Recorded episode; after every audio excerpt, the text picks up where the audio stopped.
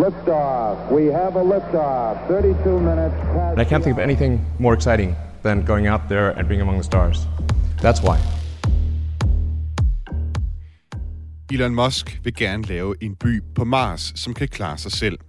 Og hvis det skal lykkes, og hvis vi mennesker skal bo i rummet, så skal vi lære, om man overhovedet kan få børn i rummet. I Holland er der en læge, der hedder Dr. Egbert Edelbroek. Han er stifter og direktør i Spaceborne United, et firma, som vil sende den første højgravide kvinde afsted på en raket, som kan føde sit barn i rummet. Han mener, at det er fuldstændig nødvendigt af hensyn til fremtidens generationer, der skal bo i rummet. There are potentially uh, millions or even billions of, of unborn uh, people at stake and, and their lives. Men er det etisk forsvarligt at eksperimentere med en højgravid kvinde og hendes ufødte barn, bare for at vi kan undersøge, om fremtidige rumrejsende kan få børn på månen eller på Mars? Det undersøger vi i dag. Mit navn er Thomas Schumann. Velkommen til den nye rumalder. Discovery, go and throttle up. Zero G, and I feel fine. Capsule is turning around. Tranquility Base here. The Eagle has landed.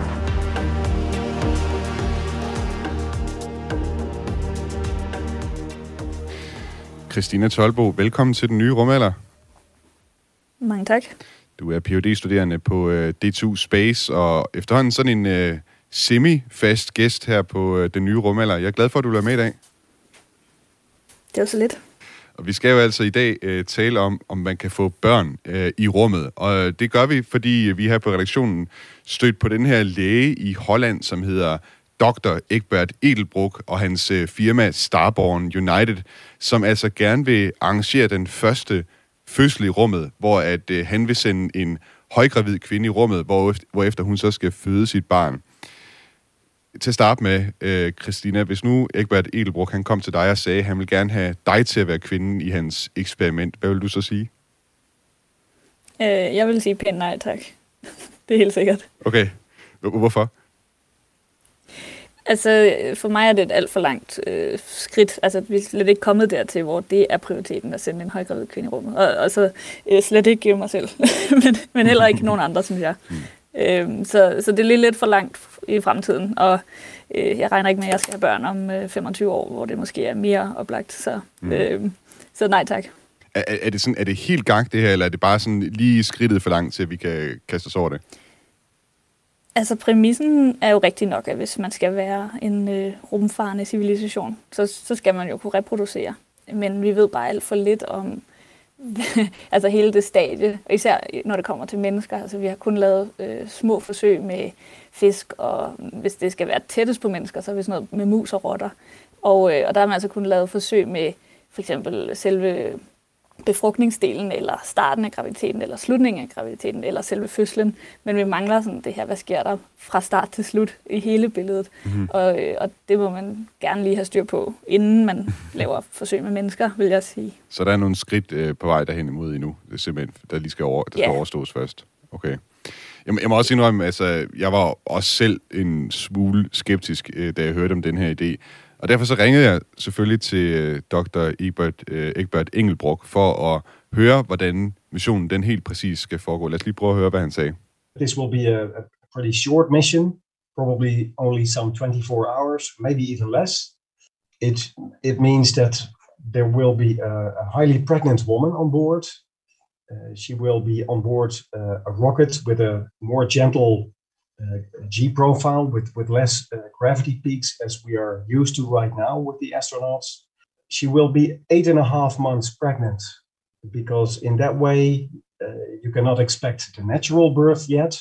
We, we don't want that to start uh, during the launch or that, that stage of the mission. We want to be able to fully control the timing. And mm. after eight and a half months, the fetus is, is completely uh, finished in, in its development and uh, also in IVF clinics or, or medical uh, locations on Earth, it is uh, often used to, to induce the labor with, with a, a, a pharmaceutical injection. Uh, just a, that's a that's a completely safe procedure, and then one hour later, more or less, the the, the contractions will start, and, and the mother will start uh, giving birth. Lige for at opsummere, hvad dr. Egbert Edelbruck han siger her, så siger han, at det formentlig bliver en relativt kort mission på cirka 24 timer, måske en dag mindre, og at kvinden ombord på rumfartøjet vil være 8,5 måneder henne i hendes graviditet. Altså ikke de fulde 40 uger, som man beregner en graviditet til. Det måske ikke tilbringe alle de uger op i rummet. Det er først lige til sidst. Og årsagen er, at man altså ikke vil risikere en pludselig fødsel under opsendelsen. Efter 8,5 måneder, der er barnet fuldt udviklet, og man vil derfor i gang sætte fødslen, når kvinden er i rummet. Serverende vil starte, og kvinden altså vil føde babyen i rummet, ikke undervejs på vej derop. Og den her fødsel, den skal så altså foregå øh, i vægtløshed oppe i rummet. Christina, når man hører dr. Egbert Edelbroek her, så lyder det jo nærmest nemt. Altså, han får det til at lyde lidt ukompliceret. Øh, hvad, hvad tænker du om øh, altså, den selvsikkerhed, han ligger for dagen her? Altså, uden at vide særlig meget om, om fødsler, så synes jeg, det virker som om, at han tror, at han kan kontrollere det måske lidt mere, end, end jeg, jeg synes, man plejer at høre. Øh, altså, det, jeg kunne da godt forestille mig, at man kunne komme til at føde på vej op. Øh, og så snakker han også om den her sådan, gentle G-profile, men han, jeg ved ikke, om jeg har spurgt ham om det, men han nævner i hvert fald ikke ligesom, hvordan han vil opnå den. Altså, mm.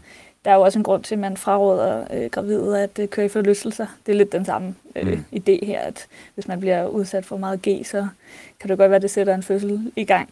Øhm, så hvilken raket han lige har tænkt sig, at skal, skal gøre det, er også et godt spørgsmål så vidt jeg husker fra, fra samtalen med ham, så handlede det blandt andet om sådan nogle raketter som øh, for eksempel øh, Elon Musks øh, Starship, hvis det engang også skal tilbydes til almindelige mennesker, at de kan flyve der, at man måske vil indrette flyvningen på en måde, hvor det er, at det er nogle mindre G-kræfter, men altså, det er jo en, det er jo en raket, der ikke findes endnu, og de G-kræfter, øh, astronauterne bliver udsat for, de er jo altså mere end, hvad folk sådan er, er vant til. Øh, Egbert Edelbrock, han påstår også, at man ikke risikerer en pludselig fødsel under opsendelsen. Men som du selv er inde på, så er der ikke rigtig nogen, der ved, hvordan en gravid krop reagerer på sådan en øh, oplevelse.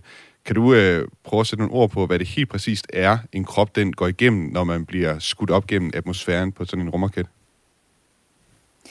Øh, ja, så i hvert fald en del af det. Altså, den ene ting er, som det er lige nu, så er der rimelig meget ventetid op til os. Altså, så der er også hele det aspekt af, at det kan godt være, at hun, øh, ja, hun skal sendes op lige før hun skal føde, men vejret og ventetiden og tjek af raketter og fueling og sådan noget. Det har altså også en, en tidsgrænse, øh, som man skal tage med. Når man så kommer til selve opsendelsen, så er det faktisk ret tæt på at være i en øh, Tivoli-forlystelse. Det er ikke specielt mange G, så fremt at det går, som det skal. Altså, så det er 3-5 G, og det, det er ligesom Vertigo i Tivoli. Øhm, men den fraråder man jo så også ikke gravid. Men øhm, hvis der går noget galt, så er det så tre gange så meget G. Altså hvis man skal ejectes ud med en, øh, øh, redningskapsel, så at mm. sige, eller bruge deres øh, øh, sikkerhedssystem, hvis, hvis raketten er ved at eksplodere. Og det er heller ikke så smart. Men ellers, hvis det nu går, som det skal, så bliver man altså presset tilbage i sit sæde øh, nogenlunde, ligesom hvis man var i en, en almindelig forlystelse. Øh, og så går der ikke særlig lang tid, før man så også vil øh, slukke for boosteren, og så vil man øh, være vægtløs. Så der er også et, et skift fra en højere tyngdepåvirkning til ingen tyngdepåvirkning, mm. eller i hvert fald ved vægtløshed. Nu er det jo godt nok ikke øh, fødselslæge, øh, Christine. Du forsker jo så, øh, eller noget af det, du har arbejdet med blandt andet, det handler jo om øh, mennesker i det hele taget, øh, øh, hvordan de kan slå sig ned og, og, og leve i, i rummet i det hele taget. Men hvis du alligevel skulle komme med et bud på, øh, hvordan øh, det vil gå øh, en gravid krop, eller hvordan det vil påvirke en gravid krop at være i rummet, hvordan, hvad vil så være dit bud? Altså, jeg tror faktisk, altså udover det her med fødslen, at hvis, hvis man ikke er der så længe i rummet, så, så tror jeg egentlig godt, at det kan være, at det er rimelig sikkert. Især hvis det er kredsløb om jorden, fordi vi er beskyttet af vores magnetfelt, så vi får heller ikke så meget højere stråling. Og øh, han snakkede om 24 timer, det, det tror jeg måske bliver lidt svært at opnå, men, men i, i så fald, så er det ikke sådan, at knoglerne begynder at blive svagere, og musklerne de skrumper, som vi ellers ser sådan med øh, long duration øh, ophold selvom altså Andreas Mogensen, som kun var der i, øh, i 14 dage eller mindre 12 dage, han, han skulle stadig træne for at modvirke de her effekter. Men så jo kortere tid man er der, jo mindre af de her langtidseffekter har man. Men jeg tror ikke, selve opsendelsen og nedsendelsen, eller hvad man skal sige, er, er særlig øh, sund, mm. uden at vide øh, øh noget om det. Mm. Ja. Da, da jeg talte med øh, Egbert Edelbruch, så påstod han også, at det vil være mere sikkert for kvinden i hans eksperiment at føde i den her rumkapsel, øh, han forestiller sig, at hun skal sendes op i, end det er at føde på et øh, gennemsnitligt øh, vestligt hospital. Øh, hvor sikkert vil du vurdere, at det vil være at føde i rummet? Altså, det lyder som en, en påstand, som er ret svær at sige ja eller nej til. Det kommer jo an på alt. Altså, hvilken kapsel, hvornår, og hvor mange øh, læger han vil sende med. Øh, hvor stor kapslen er, og hvor den skal hen. Så, så det tror jeg, han, øh, han måske har lidt svært ved at bevise der. Men øh, altså, jeg vil da være sikker på, at hvis man endelig sendte en kvinde i rummet, som var gravid, og at man gik ud fra, at det var noget, som den bredere videnskabelige verden var blevet enige om. Der var også lidt etik her omkring, at det er virksomhed. Det føles også lidt øh, spøjst. Men lad os sige, at vi var kommet dertil, at videnskaben også var sådan, nu vil vi gerne have en fødsel i rummet. Øh, så ville man jo gøre alt for, at det var så sikkert som muligt. Øh, der er bare stadig nogle udfordringer, som for eksempel, at det er risikabelt at sende en raket i rummet, lige meget hvad man gør, mm. som, som ligesom gør, at trækker den modsatte vej. Mm. Ja, det... Og som sagt, så er vi slet ikke øh, i min optik der endnu mm. på det stadie. Nu, øh, jeg har ikke, selvfølgelig ikke selv så meget erfaring med det her med at, at, at føde, men altså, jeg ved da, at det er jo en, en ting, som kan have sin egen øh, uventede ting, der, der dukker op. Eksempelvis kan der være et behov for i nogle tilfælde at lave et, øh, et kejsersnit øh, akut. Øhm, og jeg ved ikke, altså det har man jo selvfølgelig heller ikke haft nogen erfaringer med i, i rumfarten, men altså, der har måske været sådan noget i forhold til at lave operationer i, i rummet. Øh, Christina, har, har man overhovedet nogen erfaringer med at operere på astronauter i, i rummet? Er der nogen procedurer i den forbindelse? Øhm, der er ikke nogen, der er blevet opereret på i rummet øh, endnu, kan man sige. At de har nogle, øh, nogle nødprocedurer. For eksempel kan man give øh, en form for øh, hvad hedder det, CPR, øh, hvis man får hjertestop. Det kan man godt give rummet, ved at man spænder en person fast, og så faktisk sætter fødderne op i loftet, og på den måde ligesom kan lægge pres på. Men det er jo virkelig øh, emergency øh, en situation. Hvis det er sådan noget som en blindtarm, der springer, eller øh, gallebærbetændelse, eller hvad man nu ellers kan forestille sig, man kan få, så er proceduren på rumstationen, at man evakuerer den pågældende astronaut i en kapsel, fordi det kun tager nogle få timer øh, komme ned. Men altså igen, hvis vi skal til månen og Mars, så kan man ikke gøre det. Så, mm. så det er også rigtigt nok, at på lang sigt, så vil vi også blive nødt til at have en form for operationsrum øh, til, til sådan nogle akutte ting. Øh, og dermed også, kan man sige, have kapaciteten til at principielt at kunne føde. Man har lavet øh, forsøg med rotter i rummet, øh, hvor man har opereret på dem, og øh, der fandt man ud af, at måske ikke særlig øh, overraskende, at sådan noget som blod og øh, indvold og sådan noget, de flyver jo frit rundt i vægtløshed. Så man vil helst ikke åbne op på den måde, som man også vil gøre med et kejsersnit. Altså man vil helst lave sådan noget kikkert-operationer, eller altså, hvor man bevarer krommen lukket. Mm-hmm. Øhm, og man har også lavet forsøg på det, der hedder parabolske flyvninger, hvor man øh, det kender I måske godt, men hvor man tager en flyver op, og så ligesom slukker for motoren, så den falder ned i, i kort tid, i 20 sekunder, og man er virkelig løs der. Så det gør man så rigtig mange gange. Og der har man lavet forsøg med sådan en menneske-dummy med kunstigt blod og kunstige organer og sådan noget. Og der øh, var et af problemerne netop, at blodet laver sådan en, en stor boble, altså i stedet for at flyve væk fra kroppen eller løbe væk fra kroppen, så sætter det sig ligesom i vejen for øh, kirurgens øh, udsyn. Det sætter sig ligesom ovenpå der, hvor han arbejder eller hun arbejder. Så, så øh, vi har ikke prøvet det nu, og de forsøg, vi har prøvet, de viser, at det bliver svært. A ship like no other, its place in history secured. The space shuttle pulls into port for the last time. Its voyage at an end.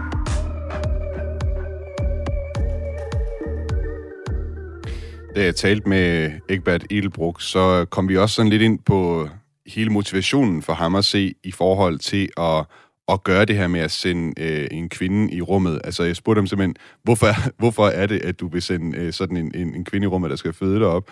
Øh, og det var ret klart, at han var inspireret af Elon Musks øh, vision om at den her by på Mars, øh, som skal kunne klare sig selv uafhængig af jorden, og at hans eksperiment lidt skal ses som en, en forlængelse af den vision. That will mean if it's in, if it needs to be independent from the earth you will also need to learn how to reproduce beyond earth. And one of the, the, the earlier steps to learn this is to break up the whole reproduction in all these stages. And one of those stages is the childbirth. So we need to start learning how this will work in, in space. Ja, han siger simpelthen her, at det, det er vigtigt at lære det her med at kunne øh, føde øh, mennesker eller føde børn i rummet, hvis det er, at vi har den her vision om øh, en dag at skulle øh, have en by øh, som en koloni øh, på, på Mars. Og nu øh, kan man sige, der bliver jo lavet mange eksperimenter i rummet øh, hele tiden, men det her med at sende en kvinde i rummet for, at hun skal kunne føde et barn, det tænkte jeg, det må føre nogle, altså medføre nogle helt, øh, eller meget, meget seriøse etiske overvejelser også. Og derfor så spurgte jeg også Egbert Edelbruck, hvilke overvejelser han har gjort sig.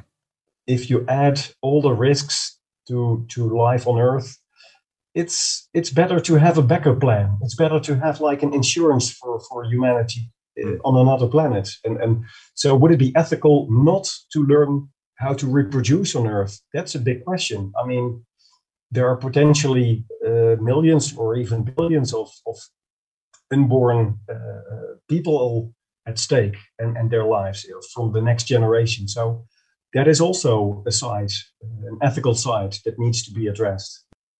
Dr. Egbert øh, øh, Edelbruck, han siger i klippet her, at hvis du kigger på alle de trusler, som jorden står overfor, så er det bedre, at menneskeheden har en øh, plan B, altså på en anden planet som for eksempel Mars. Og så er spørgsmålet egentlig, om det ikke er uetisk ikke at lære, hvordan man føder i rummet, da der altså potentielt set er milliarder af endnu ikke fødte liv på spil. Christina Tolbo, hvad tænker du om det resonemang?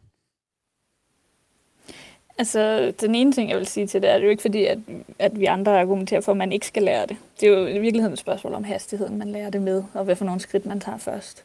Og øh, der bliver, som du sagde, også øh, lavet rigtig mange forsøg med biologi og menneskekroppen og forskellige former for pattedyr og insekter i rummet, netop for, at vi kan lære de her ting, men på en ordentlig og måske i min optik i hvert fald mere etisk øh, forsvarlig måde, hvor vi tager det et skridt ad gangen, i stedet for at springe de 8,5 måneder over, kan man sige. Øhm, og så er det jo også det her med etik, at øh, det er lidt svært at sige, hvad fremtiden bringer. Så mm. Øh, et menneske mod noget, en potentielt en milliard, det er selvfølgelig et svært spørgsmål. Det må der være nogle et- etikere, der kan svare på. Det er godt, du siger det, Christina Tolbo, fordi øh, efter min samtale med dr. Egbert e- Edelbro, så stod jeg også selv tilbage med en del ubesvarede etiske spørgsmål.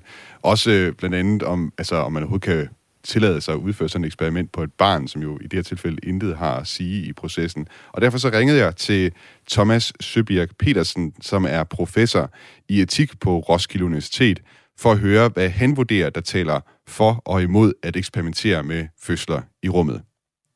Jamen det, der tæller for, det er, at vi gerne vil have, have ny viden. Altså, hvordan er det at føde i rum? Og det, og det har vi set med hele rumteknologien. Altså, den kan også give os ny viden, som vi kan bruge her på jorden, ikke? Altså, den har givet os GPS og, og, og, og kunstige øh, øh, lemmer og så videre, og, og ting og sager, vi kan bruge til at forbedre vores hørelse og, mm. og så videre.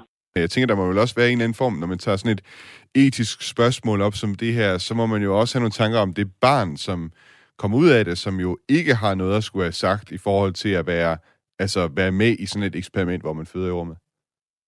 Jeg er fuldstændig enig. Altså det, der er uhyre vigtigt, det er for det første, at moren har, har givet sit, øh, sit samtykke og informeret om, hvad der er, der skal foregå. Mm. Og dernæst så er der det problem, du selv nævner, hvad med forsøg på børn? Og øhm, ja, altså der kan vi sige, det er jo også vigtigt, at vi udfører forsøg på børn. Ellers kan vi ikke lave medicin eller kirurgisk behandling eller vacciner eller prøve ny ernæring på børn. Øhm, så det er jo også vigtigt, at, at børn også kan, kan involvere i, blive involveret i forsøg, fordi ellers kan vi komme til at skade børn på den, på den lange bane. Øhm, så det er jo ikke noget, vi, vi undlader at gøre, hvad kan man sige, her på jorden. Der udfører vi også øh, forsøg på børn, men det er jo vigtigt, at, øh, at vi er meget omhyggelige, når vi udfører øh, forsøg, der involverer øh, børn direktøren for den her virksomhed, øh, Spaceborne United, han øh, sagde også til mig, da jeg talte med ham, at man i den her etiske ligning, om man vil, også skal tænke på, at menneskeheden for at overleve langt ud i fremtiden, øh, kun kan overleve ved at rejse ud i verdensrummet. På et eller andet tidspunkt, af den ene eller den anden grund, så bliver jorden ubeboelig. Så på et eller andet tidspunkt skal vi forsøge os med fødsler i rummet. Øh, og der mener han så, at det er heller noget, vi skulle starte på øh, i dag end, end, end senere. Altså, vi kan lige så godt begynde på det allerede nu. Hvad tænker du om det argument? Ja, man kan godt forstå ideen om, at, øhm, at for at overleve på lang sigt, der skal vi kolonisere andre planeter, ikke? Og det kan være, at vi skal være meget hurtigt ude der, ikke? Hvis vi får en atomkrig, ikke? Mm. Øh, inden, inden så længe, ikke? Så, så kan det ikke gå hurtigt nok. Øhm, men jeg vil da sige, at hvis vi ligesom tager det lidt mere positive briller på, så er det jo øh, fremtidsmusik. Og øhm, jeg er en lille smule skeptisk over for, hvor, hvor realistisk det er, fordi hvis vi vil kolonisere Mars for eksempel, så ved vi, at, at det vil tage omkring, altså det, det tal, jeg har hørt, det er, at rejsen vil tage to år. Og der kan man sige, der, der er det jo ikke nødvendigt ligesom at, at, at, at føde folk i rummet. Vel? Mm. Der kan man så komme frem til den her station på Mars, og så kan man så leve under nogle forhold, øhm, måske der minder lidt om dem på jorden, i hvert fald hvad angår tyngdekraft, og så kan man så føde børnene der. Altså, så det er virkelig fremtidsmusik, vi er ude i. Så vi skal forestille os nogle rumrejser, som vil tage årtier, og hvor vi simpelthen blev nødt til at, øhm, at reproducere os selv undervejs, således at vi havde nogle, nogle unge, friske individer, øh, når vi kom frem. Altså lad os sige, hvis det tog 50 eller 100 år, mm. den her rumrejse. Øhm, så, så jeg synes, det, det er ikke noget, der, der er nødvendigt øh, her og nu. I hvert fald ikke, når vi snakker om Mars. Der, altså, vi skal meget, meget længere ud, og vi skal ud på rejser, der er meget, meget længere. Så det er slet ikke nødvendigt. Det var altså Thomas Søbjerg Petersen, professor i etik på Roskilde Universitet, vi hørte her. Og øh, Christine Tolbo, jeg hører ham jo egentlig være forholdsvis enig øh, med dig. Han siger også, det er noget fremtidsmusik, vi har gang i her, når vi taler om, om, om det her, at det er noget, der ligger øh, forholdsvis langt ude i fremtiden. Og du sagde også, at, at det er hastigheden, der ligesom er afgørende her med, hvor hurtigt skal vi bevæge os, øh, hvad skal man sige, hvor hurtigt skal vi i gang med at lave de her eksperimenter. Hvad mener du vil være, eller hvad vil du vurdere, være, det skulle være kriterierne, før man overhovedet kan begynde at tale om at lave sådan et eksperiment med at, at have en kvinde til at føde i rummet? Altså langt flere forsøg med pattedyr, og også forsøg med pattedyr, der ligner os selv mere end mus. Øh, altså, jeg er ret sikker på, at der findes, øh, jeg er ikke øh, biolog, men at der inden for øh, test af lægemidler og diverse andre ting, vi nu tester, er sådan en øh, rangliste af, af, hvordan man gør. Og den, øh, den kender jeg ikke, men jeg tænker, man starter et sted med nogle, med nogle små bananfluer, og så bevæger sig op i, i, øh, i kompleksitet. Mm-hmm. Og det øh, er vi meget langt fra at være ved menneske. Altså som sagt, så mus og rotter er det eneste, vi har erfaring med i rummet øh, i forhold til det her med reproduktion af pattedyr. Altså. Og øh, ja, jeg ved ikke, hvor meget, øh, hvor meget der er at sige mellem en, en, en rotteunge og en, øh, et babybarn. Det er, der er lidt stor forskel, mm. øh, både i længden og kompleksiteten af graviditeten. Ved vi noget om, hvordan det er gået med de der rotteunger, der er blevet født i rummet? Ja, altså man har som sagt ikke haft en hel graviditet, hvor man både har haft befrugtningen, altså graviditeten og så fødslen i rummet. Man har lavet sådan individuelle forsøg, hvor man for eksempel har haft nogle øh, sædceller i rummet, og så har taget dem tilbage på jorden og befrugtet æg, og det er gået fint nok, så, så man ved også fra rumstationen, at astronauternes øh, fertilitet ikke bliver yd, altså synderligt påvirket i hvert fald. Øh, man har også lavet forsøg, hvor man har øh, haft rotter, som var øh, tæt på at føde, og som så fødte i rummet. Og øh, en af de ting, man så aller tydeligst der, det var, at de havde øh, problemer i hvert fald til at starte med, med, øh, med, det, med det indre øre, kan man sige, altså balancesansen, hvilket også giver rigtig god mening, at øh, de er blevet født uden, øh, uden den tyngdekraft, som, som man kender til, så de havde svært ved at, at orientere sig. Men man fandt også ud af, at det stabiliserede sig, når de vendte tilbage til jorden. Men det er heller ikke sikkert, at man vil vende tilbage til jorden. Mm. Så det har man i hvert fald set. Og så har man også lavet nogle forsøg, hvor man har set, at, øh, at det, man kan godt, altså de her individuelle dele, men man har som sagt ikke haft hele, hele rækken i træk. Dr. Egbert Egelbruch, han siger selv, at øh, han og hans hold, øh, de tror, det er muligt om 15-20 år, øh, men at det selvfølgelig afhænger af, hvordan rumfartbranchen også udvikler sig. Øh, Christina Tolbo, 15-20 år, altså inden for rumfartbranchen, det synes jeg lyder som, ja, på nogen måde kan man sige en, øh, en relativ, relativt kort tid, når man skal udføre noget, som aldrig er blevet gjort før. Tror du på den her deadline 15-20 år?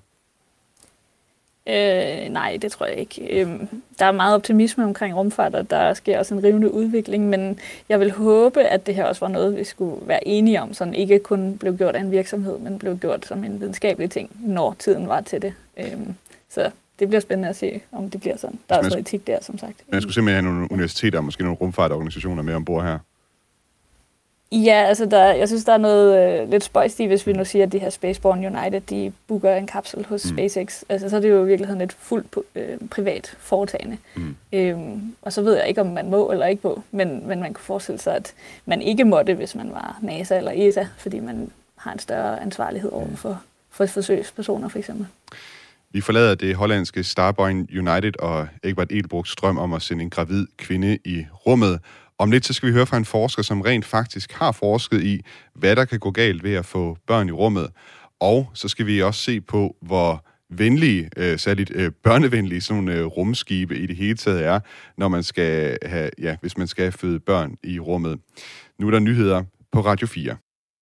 Tranquility Base here. The Eagle has landed. I believe our future depends powerfully on how well we understand this cosmos in which we float like a mote of dust in the morning sky. Verdensrummet er ikke lige frem børnevenligt.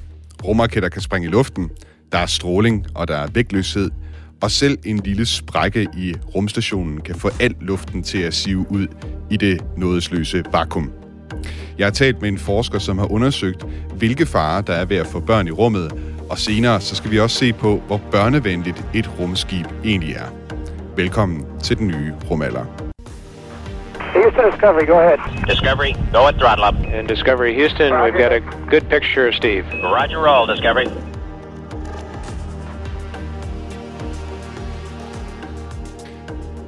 Og jeg har stadigvæk Christina Tolbo med mig som gæst i dag, der er phd studerende på DTU Space. Og Christina Tolbo, hvis du skulle fremhæve en fare eller udfordring ved at være gravid i rummet og føde et barn derude, hvilken udfordring vil det så være? Jo, jeg kan ikke vælge en. Må jeg vælge to? Det, du må gerne vælge to. Det får du så lov til. Ja. Øh, altså vægtløsheden, hvis man har hele graviditeten i vægtløshed, det, det kommer til at have en stor indflydelse på, hvordan fosteret udvikles, ved at formode. Øhm, og så hvis man er på månen og Mars, og altså dermed har lidt mindre vægtløshed, eller man har noget tyngdekraft, så er det strålingen til gengæld, der er højere ude ved månen og Mars, som har den største effekt. Mm-hmm. Det er noget, jeg også talt med Scott E. Solomon om, de her spørgsmål. Han er professor og biolog på Rice University i Houston, Texas øh, i USA, hvor han blandt andet har forsket i komplikationerne ved reproduktion i rummet. Og han peger på, at menneskekroppen i vægtløshed bliver udsat for lavere knogletæthed, altså astronauterne, de skal træne meget mere hver dag, for at de ikke mister knogletæthed. Og det kan altså blive et problem for en gravid kvinde. bone density decreases uh, with exposure to a, a, low gravity environment. That can be mitigated to a certain extent by doing exercise. So when astronauts are, are, are out in space and they're always running on the treadmill or doing these resistance exercises, that is really meant to counteract the both the muscle and the bone um, uh, atrophy process, right? So without gravity pushing down on the body, it would be as if you were motionless, you know, in bed rest for for for a prolonged period of time, and your muscles would begin to weaken, and the bone basically responds to the muscles. So as the muscles weaken, the bones weaken as well. So this could be very problematic for um, for childbirth. If, for example, you have a a mother who uh, a woman who has been in a low gravity environment for a prolonged period of time. I mean, imagine the scenario in which this is a woman who was born in a low gravity environment, and her entire life up until this point, she has been losing bone density. That uh, could make childbirth, the, the forces that are imposed on the body during childbirth, could be uh, very dangerous. I mean, you could be looking at having, you know, a fractured pelvis, for example, which could threaten the life of the mother and, and of the, the baby. Ja, han siger altså her, Scott E. Solomon, han siger, at øh, det kan være virkelig et problem, hvis det er en kvinde, der i lang tid har været udsat for øh, vægtløshed, og derfor der ikke har særlig høj øh, knogletæthed. Hun kan simpelthen øh, brække øh, sit bækken, øh, hvis det er, hun øh, går altså med de kræfter, der er involveret, når det er, at man øh, føder et barn. Christine Tolbo, øh, hvad er det helt præcis, der sker med vores knogler, når vi begiver os ud i rummet og opholder os derude i, i lange perioder? Jamen, øh, det er egentlig, at vi ikke træner dem, fordi på sådan en dagligdag, som vi to har, så, øh, så sidder vi op det meste af dagen, og hvis vi er heldige, så står vi måske eller går meget. Og det er med til at øh, træne vores knogler og vores muskler, fordi vi hele tiden skal kæmpe mod tyngdekraften. Og når vi så er i rummet, er vi vægtløse, så skal vi ikke længere kæmpe mod den her tyngdekraft, og så øh, opdager kroppen hurtigt det. Det er lidt ligesom at være sengeliggende, kan man sige, i længere tid. Så bliver knoglemassen øh, mindre, densiteten, som du siger. Og så øh, bliver musklerne også sværere, fordi for eksempel hjertet ikke skal pumpe blod op til hovedet længere. Så der sker alle mulige ting med vores krop, ligesom hvis vi lå i en seng i flere måneder i træk. En kvinde, som har levet i vægtløshed i lang tid, kan altså muligvis få en svær fødsel, som øh, uh, Scotty Solomon uh, ser her, som du også er inde på, uh, Christina Tolbo. Men uh, hvis vi nu forestiller os, at uh, fødslen går godt, hvad så med barnet? Det spurgte jeg også Scotty Solomon om. So as you mentioned, we know a fair bit about how um, you know astronauts respond to a low gravity environment, but everything that we know has been based on studies of adults um, and healthy adults at that. And so we really don't know. We could speculate, but we don't know. We don't have data on um, how that low gravity environment would affect a growing um, skeleton. Uh, you know, the normal growth and development of a uh, of a human child. Ja, Scotty Solomon, han siger altså her, at vi ved af gode grunde ikke, hvordan at øh, knoglerne i et øh, øh, barn, der vokser, hvordan de vil øh, reagere på øh, det her vægtløse miljø. Så vi er lidt ude i spekulationer her, Christina Tolbo. Hvad vil være dit gæt? Vil et barn, der er født i rummet, få et øh, sundt skelet, eller vil de måske blive sådan lidt ligesom en, en menneskelig vandmand? Oha, jamen jeg bliver nok nødt til at sige det samme som Scott, at det, det ved vi simpelthen ikke. Altså vi, vi formoder, at øh, øh, udviklingen også af fosteret, ikke kun på knogler, men at dele af udviklingen af fosteret måske er afhængig af tyngdekraften. For eksempel, hvad vej skal tingene vende? øh, og det, det har vi simpelthen, som han siger, ikke nok data til at kunne sige, hvilke konsekvenser det vil have. Man kan måske også forestille sig, at nu har man alt det her træningsudstyr, man, man laver til de astronauter, der er oppe på den internationale rumstation. Man kunne forestille sig, at så skulle måske også lave noget motionsudstyr til, til babyer i rummet, hvis det skulle kunne uh, give mening. Øh, det lyder svært. Øh, de kan jo ikke bevæge sig så meget alligevel i forvejen, så, øh, men jo, det, det er jo, øh, hvad hedder det, de her motionsudstyr blev lavet i Danmark i Odense, så mm-hmm. I må spørge dem i næste udsendelse. Ah ja, det var en god idé. Vi skal have fat i Danish Aerospace uh, Company der og høre, om de kan udvikle Præcis. noget motionsudstyr til, til babyer i rummet. Uh, men nu er knoglerne, det er bare et af flere problemer, som Scott E. Solomon han fremhævede, da jeg talte med ham. The heart also um, is a, a muscle that uh, responds to the, um, the, the the gravity environment. If you know the heart doesn't have to pump as hard to put blood out into the body because it's in a low gravity environment, then the heart can become weaker and it might not be able to tolerate um, the uh, Earth's gravity. So that could be a problem. Ja, Scotty Solomon, han siger, at hjertet bliver også påvirket af at være i rummet. For eksempel, så skal hjertet ikke pumpe lige så meget øh, blod rundt på grund af vægtløshed, så det bliver sværere og kan dermed også respondere negativt, når det vender tilbage til jorden igen. Og så er der selvfølgelig også den radioaktive stråling. I think the radiation environment is a really important one to be thinking about carefully. I mean, we typically uh, are, are very cautious about um, the amount of radiation exposure that astronauts are um, are allowed to uh, you know be exposed to. So, for example, in the U.S., the astronaut training program uh, you know that NASA runs, they they have a lifetime maximum radiation exposure limit, and once an astronaut reaches that limit, they uh, are are no longer allowed to um, participate in in um, space travel and exploration. I imagine the, the European Space Agency must have a, a similar type of uh, of of control. Um, so you know we're really cautious about this this radiation exposure because we know that radiation causes DNA damage. It causes mutations, and that can have a variety of effects. But the most uh, obvious one is is that it can cause cancer. And so, um, you know, the increased likelihood of developing cancer is a known risk of of spaceflight. Scotty Solomon, han siger her, at stråling er noget, man særligt skal være opmærksom på, og at man i NASA simpelthen har grænser for, hvor meget stråling en astronaut må være udsat for i løbet af astronautens øh, livstid. Og det skyldes øh, blandt andet, at stråling kan skade vores DNA, og så ikke mindst også forårsage kraft. Christina Tolbo, hjerteproblemer og stråling. Hvis vi nu skal tage ja-hatten på, hvad kan man så gøre for at løse de udfordringer? Altså, man kan jo lade være at vende tilbage til jorden. Okay. Øhm, så fremt at, altså ja, fordi hvis, man, hvis vi nu forudser, at man har fået et barn, som er inden for nogle rammer øh, sundt, eller man skal sige healthy. Det kan godt være, at det ikke er, ligner helt, som vi plejer, og sådan noget, men det har det godt, at det øh, kan leve selv og så videre. Øh, det vil så, som han siger, ikke kunne komme tilbage til jorden på grund af, det vil måske brække benene, hvis det prøver at kæmpe imod tyngdekraften, eller hjertet vil ikke være stærkt nok til at pumpe blod rundt i kroppen. Men hvis så længe man bliver i det tyngdefelt, man er udviklet til, kan man sige. Så har man i hvert fald skåret den del af problematikken af. Der er masser af andre, men øh, det er i hvert fald en løsning. Lad være at vende tilbage til jorden.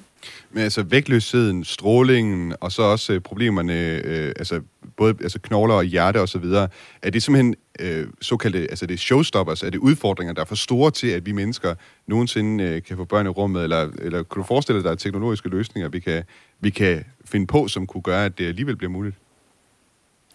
Ja, altså man kan sige, det her med vægtløsheden, der ved vi som sagt for lidt om det egentlig til at sige, altså, om det er en showstopper eller ej. Vi, vi bliver nødt til at have flere forsøg der. Men en ting, vi kunne gøre, øh, hvis vi forudser, at vi har øh, baser på månen og Mars, øh, så kunne man sige, så har vi i hvert fald på Mars en tredjedel af tyndekraften, som vi kender fra jorden. Det er da i hvert fald bedre end ingenting.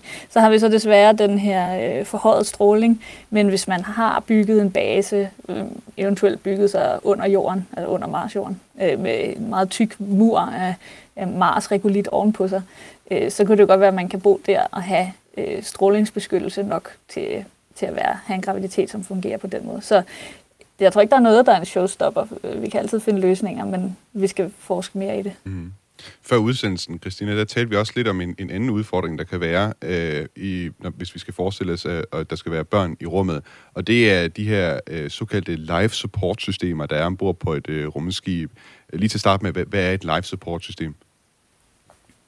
Øhm, life support systemet er det system, som holder astronauterne i live. Øhm, mm. Det har fire hovedsøjler, kan man sige. Det har en, øh, en, en del, der hedder vand. Altså vi skal sørge for, at der er vand til astronauterne.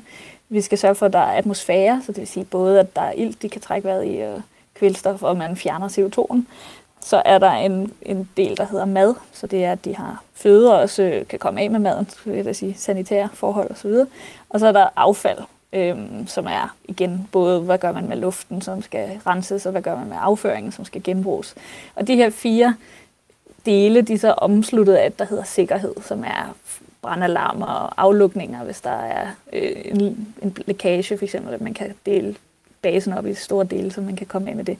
Og det er et life support system, altså de her fire dele med sikkerhed rundt omkring. Mm. Og det er så designet til at holde, holde astronauterne i live i, øh, og også trives i hvert fald så godt som muligt i lang tid i rummet. Det er simpelthen det, der sørger for, at astronauterne op på den internationale rumstation, de kan holde sig i live i, i ja, hvis ikke øh, et halvt år gang, så endda overvis også øh, deroppe. Øh, hvorfor kan sådan et øh, life support problem være et øh, problem for et barn, der bliver født og vokser op i rummet?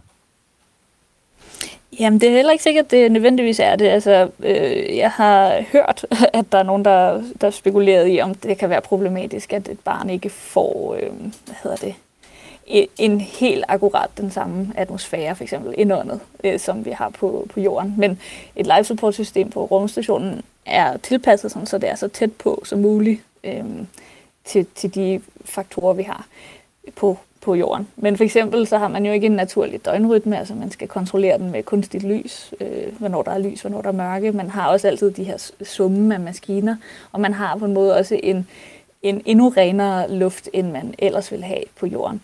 Så jeg tror mere, man kan sige på lang sigt, øh, en af de ting, jeg kunne tænke på, øh, det er, at man er meget forsigtig med at have virus og bakterier på rumstationen, fordi man ikke vil have, at astronauterne bliver syge. Det giver, det giver rigtig god mening. Mm-hmm. Så faktisk vil et, et barn, som opholder sig lang tid i rummet, øh, ikke blive udsat for de øh, børnesygdomme, som et barn på jorden får i vuggestue og børnehave og skolegang, som, som egentlig er ret essentielle at have som barn, så, så man netop ikke får dem som voksen.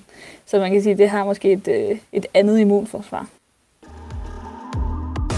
Hi, this is Eric Berger, the senior space editor at Ars Technica. I've been covering space for 20 years, and you're listening to The New Romula with Thomas Schumann. Der er altså rigtig mange udfordringer for både en gravid kvinde og det barn, hun måtte føde i rummet. Men der er en udfordring mere, som er mindst lige så væsentlig, væsentlig fortalt Scott E. Solomon fra Rice University i Houston, Texas. The the re-entry into Earth's atmosphere is something that you know we know is a very um, uh, stressful um, you know set of forces that are imposed. So you know as uh, as a rocket is is entering the Earth's atmosphere, the uh, they're exposed to you know mini G's, and that would be something that our bodies might not be able to tolerate if we um, if we have been weakened. Ja, Scott E. Solomon han fortæller her, at øh, det det at skulle tilbage til jorden igennem jordens atmosfære er noget, vi ved er stressfuldt, og hvor man bliver udsat for mange G-kræfter, og måske er det også noget, som vores kroppe ikke helt vil kunne holde til, hvis vi i forvejen er blevet svækket, og som man kunne forestille sig et barn, der er vokset op i, i lav tyngdekraft, måske vil have endnu sværere ved at kunne holde til. Øh, Christina Tolpo, hvad er det helt præcis, der sker, øh, eller hvad er det helt præcis, øh, kroppen går igennem, når man skal tilbage til jorden igen? Jamen, øh, jeg tror, den mest øh, signifikante del af, hvad der sker, når man kommer ned, det er, at som, som det er lige nu, så rammer man øh, jorden, godt nok med nogle faldskærme, men noget, der tilsvarer et lille bilsammenstød. øh, og der vil man jo helst und, undlade, at ens øh, nyfødte børn er med i sådan nogle øh, bilsammenstød. Mm. Og altså, det, man har så til gengæld et specielt designet sæde og øh, øh, state-of-the-art airbags og sådan noget, så astronauterne plejer ikke at komme til skade, men, men det er alligevel et, et hårdt impact, kan man sige. Så man skal altså designe nogle øh, specialsæder, eller specialvugger, afhængig af barnets alder, som øh, det skulle kunne ligge i. Øhm, men jeg vil nok sige, at det, det er ikke den bedste idé. Det løses igen ved at lade være at komme tilbage til jorden. Nu, nu siger du, det, det er lidt ligesom at være i et lille biluheld. Hvad, hvad er det, der gør, at det er ligesom at være i et, øh, et biluheld? Øh, sådan som det er nu, så lander man altså, hvis man med Soyuz, der er jo forskellige raketter mod at lande på, men hvis man lander i Kazakhstan, som man hidtil har gjort det med, med fra, ned fra ISS, øhm, så, øh, så er der nogle faldskærme, der folder sig ud, så man får sænket sin hastighed, men så lige før man rammer jorden, så bliver der også tændt for nogle små øh, sprængladninger, kan man godt sige, for at modvirke crashet. Men, men det er altså stadig en hård landing, fordi man lander på landjorden, øh, og man lander stadig med en, med en hastighed, som ikke er nul. Mm. Øh, og så fordi man sidder i en kapsel lavet af metal, så, så er det lidt øh, ligesom at sidde i en bil. Men man kunne også forestille sig, at, folk, der, hvis vi har på et tidspunkt en dag, eller sige en gang ude i fremtiden, der er den her by, eller en, en hel, øh, hele Mars, er, er bo, øh, bosat af, af mennesker deroppe, som øh, de får børn derop og så videre, de lever det meste af deres liv derop, at de mennesker så faktisk aldrig vil kunne være i stand til at komme tilbage til jorden igen, fordi at tyngdekraften er simpelthen for så stor forskel, de vil ikke kunne, de vil ikke kunne overleve jordens tyngdekraft. Ja, det er i hvert fald et, et helt spændende øh, spørgsmål, om, om vi så i virkeligheden ved at redde mennesket, som, som Elon Musk øh, altså, gerne vil redde hele den menneskelige civilisation, får lavet en ny civilisation i stedet for. Det er jo også øh, en mulighed, mm. at vi faktisk får en, en Mars-race eller en Mars, øh, befolkning. Det, det er noget i hvert fald, jeg ved, øh, hvis man ser den øh, science, science fiction-serie, der hedder The Expanse. Jeg ved ikke, om du selv også ser den, øh, Christina Tolbo, men det er også sådan en ting, der, der er et tema der, øh, at øh, de mennesker, der bor ude i det, som man kalder, i den serie kalder bæltet, øh, altså folk, der bor ude ved asteroiderne i, øh, i, øh, i solsystemet, øh, de er simpelthen så svage, at øh, at de har meget, meget svært ved at komme tilbage til jorden. De skal tage en masse medicin og sådan noget. Det bliver nærmest også brugt som et, et torturredskab faktisk, at hænge dem op sådan, øh, og, og lade dem ligesom opleve øh, jordens øh, tyngdekraft øh, på dem. Jeg ved ikke, har du set, har du set ja, serien? Nej, den, jeg har ikke set serien. Nej, desværre, men jeg kan godt forestille mig, det er også en af de, altså nu sagde du svage, ja. men en af de ting, der også er på Mars for eksempel, eller længere ud, det er jo øh, ikke særlig meget sollys. Så mm. bare, altså, hvordan pigmenten og huden, og vi ved jo, at øh, formindsket sollys har rigtig dårlige effekter på både vores psyke og fysik. Øh, så på Mars vil man skulle i hvert fald sidde med nogle af de der lamper, for at få den D-vitamin, man har brug for. Ja, ja det eller er en ekstra ting. Eller tage det som kosttilskud af en eller anden art. Ja, også det, ja. ja. I think we need to do a little more all-weather testing. Amen.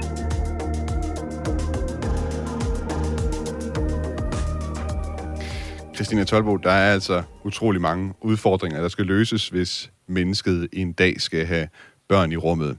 Men øh, nu er jeg selv øh, optimist, og jeg håber, at vi mennesker en dag lever på flere planeter, og måske også en dag kan rejse mellem stjernerne, ligesom i science fiction-serierne og filmene. Tror du, det er realistisk, at vi inden for, lad os sige, de her 20-30 år, ser, at den første kvinde føder et, øh, et barn i rummet? Øh, jeg tror, det er lige tidligt nok. Altså mm. også fordi, som, øh, som også blev nævnt tidligere i udsendelsen, at, at det er ikke behov for det, før vi vil være uafhængige fuldstændig. Altså Elon Musk's øh, planer om at kolonisere Mars involverer også at sende flere og flere mennesker til Mars. Så er det måske mere et spørgsmål, om man kan holde folk fra at prøve at reproducere. Men det er så det andet spørgsmål. Men i hvert fald, altså, så det er ikke en nødvendighed, øh, at vi gør det, og derfor så tror jeg, at videnskaben vil foretrække at gå lidt langsomt frem. Øh, ja, så ja, jeg tror, jeg tror i fremtiden ja, men måske 15-20 år er lige øh, tidligt nok. Tror, tror du, vi kunne finde noget inspiration fra science fiction-universet om, hvordan man kunne finde nogle løsninger på de her mange udfordringer, der måtte være? Jeg tror måske mest det, vi kan finde fra science fiction, er netop det her med, at vi måske ikke alle sammen behøver at være mennesker, når der er gået et vist antal år. Altså hvis man mm. koloniserer forskellige planeter, så bliver vi måske i virkeligheden flere forskellige raser. Det er endnu længere fremtid ude, men, men det er jo sådan, det er i science fiction. Så ser folk jo ikke ens ud fra forskellige planeter. De kan jo godt oprindeligt have været det samme folk. Mm. Christina Tolbo, øh, tak fordi du vil være med i dag. Det var virkelig spændende at tale med dig om øh, perspektivet i det her med at, at få børn i, i rummet en dag. Mange tak, fordi du var med i den nye rumalder. Det var så lidt. Altså Ph.D.-studerende på DTU Space. Lift off, the final lift off of Atlantis on the shoulders of the space shuttle. America will continue the dream. Nu har vi i programmet i dag primært fokuseret på det at føde i rummet. Men der er jo altså også et helt stadie, der kommer forud for fødslen og graviditeten, nemlig undfangelsen. Og så vidt vi ved, så er der ikke nogen af de omkring 600 astronauter, der har været i rummet, som har haft sex i rummet. Og selvom det måske virker lige til at dyrke sex i rummet, måske mere lige til end at føde, så er det altså heller ikke uden sine egne vanskeligheder. En ting, det er for eksempel det vægtløse miljø. Altså blodet, det pumper altså ikke rundt i kroppen på den samme måde, som det gør her på jorden. Og det kan eksempelvis betyde, at det kan blive ret svært at opnå en naturlig erektion i rummet. Det kan man måske løse med hjælp fra Viagra. Et andet problem, som kræver lidt mere hjælp end blot en pille, det er problemet, der opstår i form af de bevægelser, som indgår i den gængse seksuelle akt. Og det synes jeg lige, vi skal høre astrofysiker Neil deGrasse Tyson forklare om i et klip fra National Geographic. Everything is different if you're having sex in a weightless environment. You need things like straps. And there are probably some people who are fully equipped with this anyway, but I'm just saying you begin to see the manifestations of Newton's laws of motion. You're there floating in space, and then you you move towards someone, and they just sort of bounce off, and then you know the movement is sort of preserved. There's no friction. There's no so there you go. So if you want to sort of get together, stay together, you need something to like to keep you together during all the normal uh, body movements that would characterize um, having sex in space. So yeah, just just uh, bring a lot of uh, leather belts to keep things strapped down, and you'll be just fine. Ja, det Neil deGrasse Tyson, han siger i klippet her, det er altså, at det er en helt anderledes oplevelse at have sex i rummet. Den, selv den mindste bevægelse skubber dig væk fra din partner, så man har altså brug for både seler og stropper, altså noget, som kan holde en fast til ens partner, så man ikke bare sådan svæver væk fra hinanden under akten. Og en mulig løsning til bevægelsesproblemet, som Neil deGrasse Tyson fremhæver i klippet, det er altså den såkaldte two-suit. The two-suit blev opfundet af den italiensk-amerikanske forfatter og rumentusiast Vanna Bonta tilbage i 2006, efter hun havde oplevet vægtløsheden ombord på et fly fra National Space Society i 2004. Under flyvningen var hun ledsaget af sin daværende mand, Alan Newcomb, og hun oplevede, at det var ekstremt vanskeligt at være tæt på hinanden og dele et kys, uden at skubbe hinanden væk. Derfor fik hun ideen til two-suit-dragten. Og kort opsummeret, så er two-suit-dragten altså en flyve- og rumdragt med en stor frontflap, der kan åbnes og fastgøres til en anden two-suit-dragt via velcrobånd. Dragten er derudover også udstyret på den måde, at den kan fastgøres til en stabil overflade. Derudover så er rummeligheden i dragten justerbar indefra. Dragten er også foret med indre seler, der kan justeres i nærheden af forskellige punkter på brugerens krop til kroppen på en anden two-suit-bruger. Det skal dog siges, at two-suit-dragten aldrig er kommet videre fra testfasen, og dermed aldrig er blevet videreudviklet eller produceret.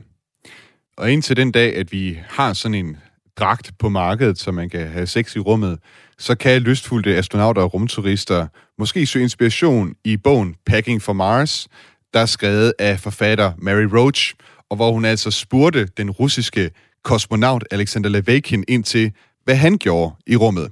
Alexander Levakin, the cosmonaut that I asked about this, he said, he said, that's, yep, my friends there are always asking me, Alexander, how are you making sex in space? I say, of course, by hand.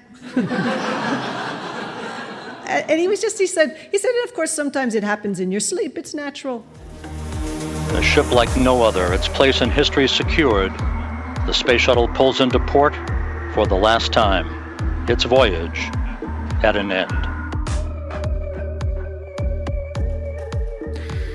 Dagens udsendelse var tilrettelagt af Frederik Lyne. Redaktør er Camilla Høj Eggers. Mit navn er Thomas Schumann. Musikken, du har hørt undervejs i programmet, er lavet af T-Shot Starfish.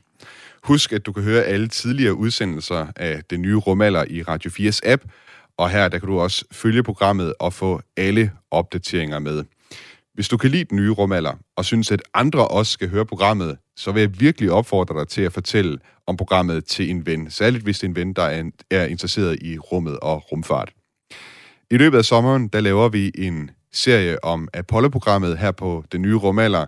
Så hvis du har en god historie eller en fun fact i forbindelse med Apollo-månelandingerne, så skriv endelig ind til os på den nye rumalder snablag radio4.dk. Tak fordi du lyttede med. Ad Astra. We should have a base on the moon, like a, a permanently occupied human base on the moon, and send people to Mars, you know, and a city, build a city on Mars. That's what we should do.